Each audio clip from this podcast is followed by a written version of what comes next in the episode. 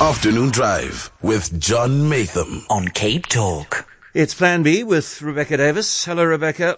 Hello, John. Do you know I wasn't actually supposed to be here this week? I was supposed to be at a conference in Kenya, but you can guess what happened next. Ah, the conference was cancelled. Well, no, the Kenyan Ministry of Health announced that all international gatherings in Kenya were banned. And how many cases do they have? I don't think any. I don't think Do any they? either. No, they don't. Um, I mean, for what it's worth, John, I really can't believe that there aren't serious discussions. There must be serious discussions going on behind the scenes to cancel the Cape Town Jazz Fest. I mean, I cannot imagine that any international performers will be coming. We know Abdullah Ibrahim's already pulled out. And just the wisdom of having a mass gathering seems dubious. well, doesn't seem wisdom, does it? No. No. No, it doesn't. Yeah. Okay. So you, um, so Kenya said no internet because we've had lots of conferences cancelled in South Africa. I was hearing that on Kieno's program this morning. Both Cape Town International Convention Centre and the Century City Convention Centre have had cancellations left, right, and centre, and events are being cancelled. But that's primarily because international sponsors are either not allowed to or don't want to travel at the moment. So we haven't taken a decision on it. Look, it's, as you've said, it is such a thorny one because all the public health experts I've spoken to say over caution better than under caution, which is absolutely true. But I mean, there's no denying that the economic effects can be absolutely catastrophic. Look at Italy where they have banned all commercial activity. What will that do to Italy's already flailing economy? Even these schools closing in Cape Town, Herzlius and Sips, what are working parents supposed to do? I mean, ideally some of them can work from home, but the knock-on effects economically are going to be so huge and cancellation of things like Jazz Fest. And that's why I'm glad I'm not the person tasked with taking those Yeah. decisions, John, No, because it- how do you weigh that up? middle class, I mean, and- not every person who has a school, has a child at a middle class school, um, is, is able to pay for childcare of some sort. Not everybody has a domestic worker. Um, there's some single parents who can't work from home. Right. And, and that's a problem. But once, once you start closing township schools, then the difficulty of what to do with the children becomes even more serious. So, yeah, I just no wish I had greater confidence in our, um, in the people who are making these decisions for us. Uh, what are we talking about? Well, I was interested in the question of what the responsibility of the private sector when it comes to medical health would be, medical care rather, in terms of COVID-19. Because in South Africa we have this world-class, very, very high functioning private medical care system. And then obviously this parallel public healthcare system, which, although it does have pockets of excellence, let's stress that, is failing all over the show. And you know, what what will we expect the private sector to do? And the opinion of various public health experts I spoke to was unanimous that the private sector, those big companies, Mediclinic, Netcare, etc., are simply going to have to step up and share their resources. That means share beds, share pharmacies share resources, share ventilators, etc. If this epidemic takes off in South Africa the way it has elsewhere, there will be no reservation of resources for those who can afford it. There can't be. It will simply have to be a case of sharing resources. But then the question becomes, John, who is going to pay for that? Because again, hmm. this is not a costless operation. If you have to take, as some people are suggesting, private sector staff and put them in public hospitals, for instance, even specialists, and train them and put them in public, who pays for that? The cost burden is going to be enormous. And my sense is, or rather my fear is, that ultimately some of it is going to be passed on to us, the consumers. Because what we saw in America this week was the CEOs of the major health insurers coming out with the Vice President, Mike Pence, and proudly announcing the costs of coronavirus virus testing will be waived for members. And we've heard the same if you here. test positive. If you, t- which I personally think is quite sensible. But anyway, Okay, well, Discovery. I've just got a note from Discovery saying that um, I'm a Discovery member. If I if I test, go and get a private test at Lancet or one of the private path labs that are offering the test, and I test positive, then they'll pay for it. Correct. But who's going to pay for the cost of that? And the answer Yeah. is probably us. Yeah, of year. course. This is what's going to happen in the US as well. Analysts are saying that the cost, the unforeseen costs of corona that are being borne to some degree by medical insurance are going to be passed on to consumers next year in the form of higher premiums. And I'm pretty sure that's going to happen to us too. But John, the reason why I think it is actually quite sensible for Discovery only to pay for positive corona tests is because otherwise I would be having one every day as a chronic hypochondriac. I mean, everyone I speak to thinks they have this virus. You know, the minute you cough, everyone's coming down with it. So there has to be some way of restricting. I saw uh, in the last couple of days. I've been keeping my eye out for people with masks on, and today I saw one for the first time. I regularly see the people who stand outside the Chinese embassy in in Fernwood. They have masks on, but uh, in a shopping centre in the Constantia Village shopping centre today, I saw I have not seen a one. I'm quite on. Yeah. jealous. it, the minute you start thinking about it, John, you get the ick so badly. I was just paying for lunch and I put my card in the machine and I started punching it in and I thought, this is a petri dish of germs. I, but I, I, I went to the loo, okay, and, and I was making notes, mental notes as I went to the loo, okay. So um, I can because it's a swing door, I can open the door with my elbow. So sure, I'm safe there. And then I stand at the urinal, I do my thing. And then I have to touch the tap to turn it on because the Centre for Disease Control says that I must um, that I must turn on the tap. I must soap my hands. Then I must turn on the tap and wet my hands thoroughly. Then I must turn the tap off, and then I must wash my hands for 20 seconds. And then I must turn the tap back on again and rinse my hands. So I'm doing all that. But when that's finished, I then have to turn on the tap, turn off the tap. So I've, I've beautifully cleaned my hands, And and then then, I have to touch the Petri them. dish tap. Correct. And the only way to open the door, because it goes inside, doesn't swing both ways, is to touch the handle. There's no other way of opening the door. So I've been through this entire cleansing ritual, and within three seconds, I'm touching two Petri dish surfaces. Correct. I mean, look around you, John. This place is probably teeming with germs. And we can't stop touching our faces, can we? I've just, I was just thinking, I was literally sitting here in the classic contemplative mode of finger attached to face. I, I am a, hu- are you a big face toucher, John? I am. And I've become more of a face toucher in the last week. I'm constantly itching and touching. I can't stop touching my face at all. Donald Trump claimed, incidentally, he said, I haven't touched my face in weeks. I miss it. and that is what Trump said. If indeed he has not all power to him, it's probably the most impressive thing he's ever done. Because as we are all finding out, now that we've been told we can't touch our faces, all we want to do is touch our damn faces. I'm a big fan of also kind of melodramatically scrubbing my face when I'm tired or frustrated. And I think these might be behaviors we pick up from the movies in some regard.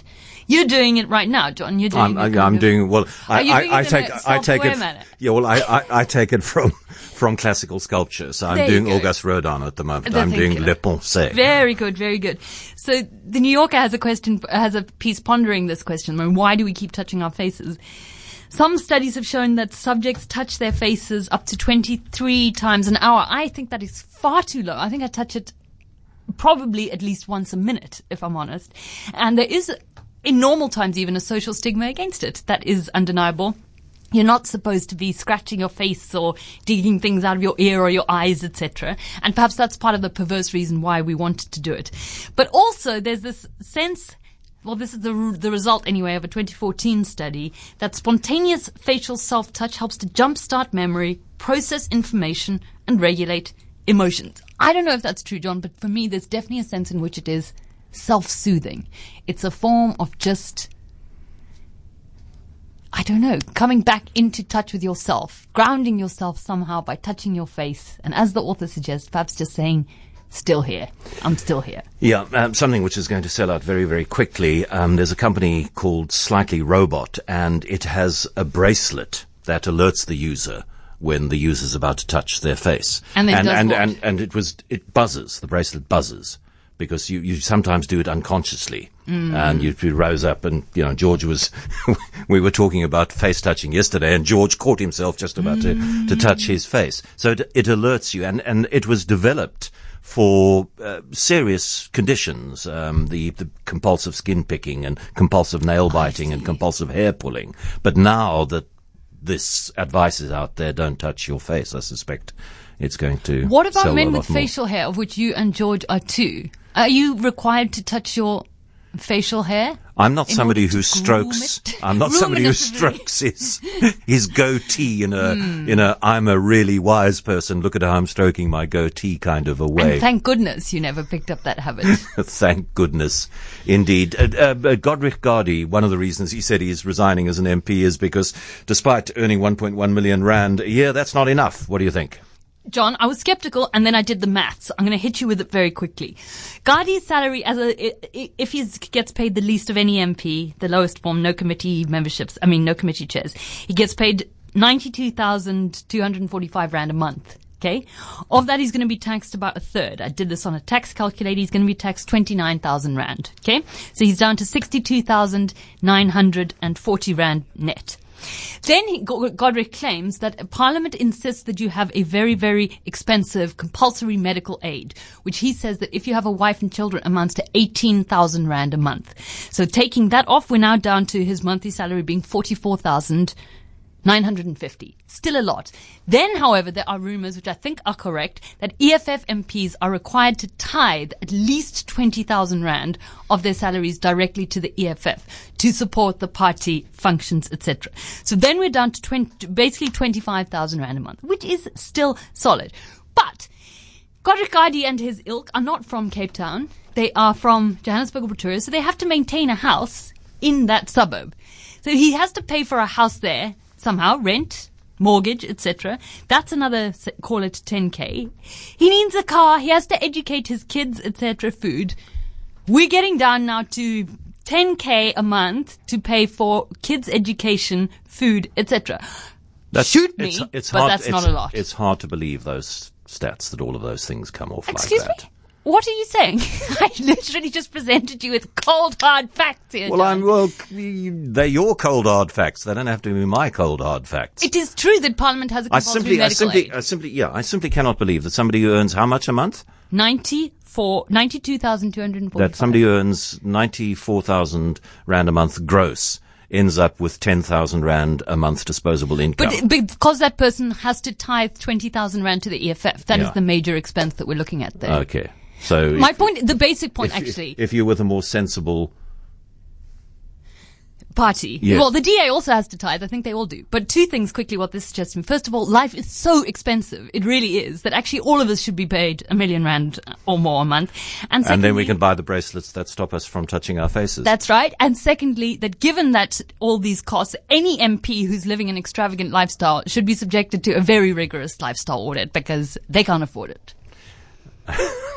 That's me Off you go. Stay healthy. and you. Yeah, Becca, because I, I also did that. Oh, I, I, I hope I am able to say to my bosses with integrity that I think I might have been in touch with a COVID-19 sufferer because then I would have a genuine reason to self, it's self-quarantine. Which is it? Uh, I've heard both, self-quarantine Well, well, one, one is, one is if you are infected. Right. The other is if you think you might be. Right. And I can't remember which is which. But, and I thought that's wonderful. Then I can stay at home for two weeks and I can read and Mm. binge watch on Netflix and Showmax. And then I started to think about the prospect of two weeks without human company. And all of a sudden I got less keen on it. So I was thinking about this because I'm an expert on working from home remotely because I do it all the time. And so for those of you who are now facing the prospect of working from home, I have a few pieces of advice.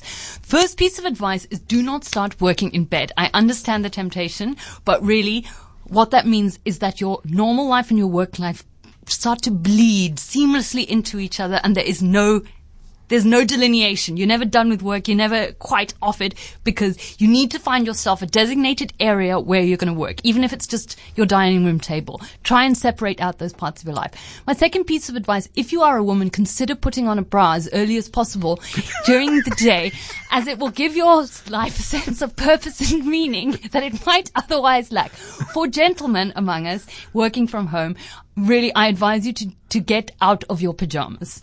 I understand And what the happens if you don't wear pajamas?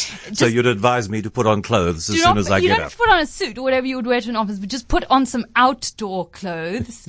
Because that too will help structure your day in a way that it doesn't become, it, it, it does, doesn't start to feel disgusting. Third point, it is very easy to develop, develop cabin fever working from home. Do try to take a walk. I realize in these times that's not always easy, but a, a, a park, perhaps the ocean, get out. Yeah, I mean, they, they talk about the maximum distance. I, I don't know why the social isolation device talks about a meter, because everything medical I've read says that the, the virus can remain active via a cough, for up to two meters. But you are you you surely are able to walk and stay two meters away from people. I would have thought so. Yeah. So get get air as much as possible. And second, and f- I think this fourth of all, try as much as possible when working from home to stick to your normal working hours. So get up and start it by eight and be done by four and just be done with it. Because again, the temptation to take long naps during the day and then you end up working t- till midnight and it's not worth it. Working from home, what I'm saying is, seems like a dream, but honestly, it does have distinct drawbacks. One of which is the feeling that your life work balance becomes really disrupted. And as you say, the other thing is potential isolation. So perhaps the answer is oh, at least a phone call to colleagues now and then to check in. And I wonder if I'd be able to do my job remotely. I mean, I, I, I sincerely hope the situation doesn't arrive. I suppose they could set up remote broadcasting equipment in my home, but then they'd have to come into contact with me, the technicians, and so I, yeah, I mean, if if then I'd probably yeah, and and if you don't even have your work to occupy you, if you have to self isolate or self quarantine, whichever is the appropriate phrase, and you're not even able to work then yes, at first blush, it sounds like a dream, two weeks of wonderful holiday, but it's only a holiday if you can do what you want to do. And what you want to do almost certainly is go out and interact with people. That's true. What is blowing my mind, John, is the thought of this hotel that they are apparently preparing in Mpumalanga to house the Wuhan students uh, and it's not, it's in Limpopo. in Limpopo, I apologize, to house the Wuhan students and soldiers who are going to be repatriated and come back here. Can you imagine this hotel, which presumably is fairly isolated, just full of people who have been exposed potentially to this virus, but also who presumably aren't allowed to have interactions with each other?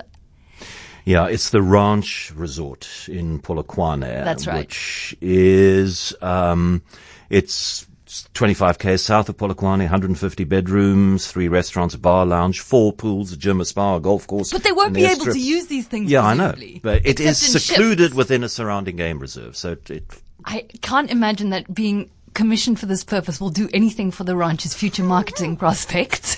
Once it's become known as the hot zone well, I, for I- Corona. Yeah, I, well, I think it's absolutely fantastic. The Protea hotels who who own it have uh, offered it. I mean, obviously, there's been a negotiation. They're Yeah. shutting down as a hotel. They're going to be paid for it. And they have the guarantee that they are going to get a certain amount of income every day for three weeks or four weeks or, or whatever. But there is, there's a serious commercial. There shouldn't be because once those people are declared COVID virus free and leave, Mm. then there should be no problem with me going in and staying in a room. But that's not how people think. No, it'll be so like there the is a sig- from The Shining. Yeah. People will associate it with disease, and that is unfortunate. Rebecca, thank you very much for being able to stay on a little longer and talk to us. you, Rebecca John. Davis will be back with another Plan B next week. We hope.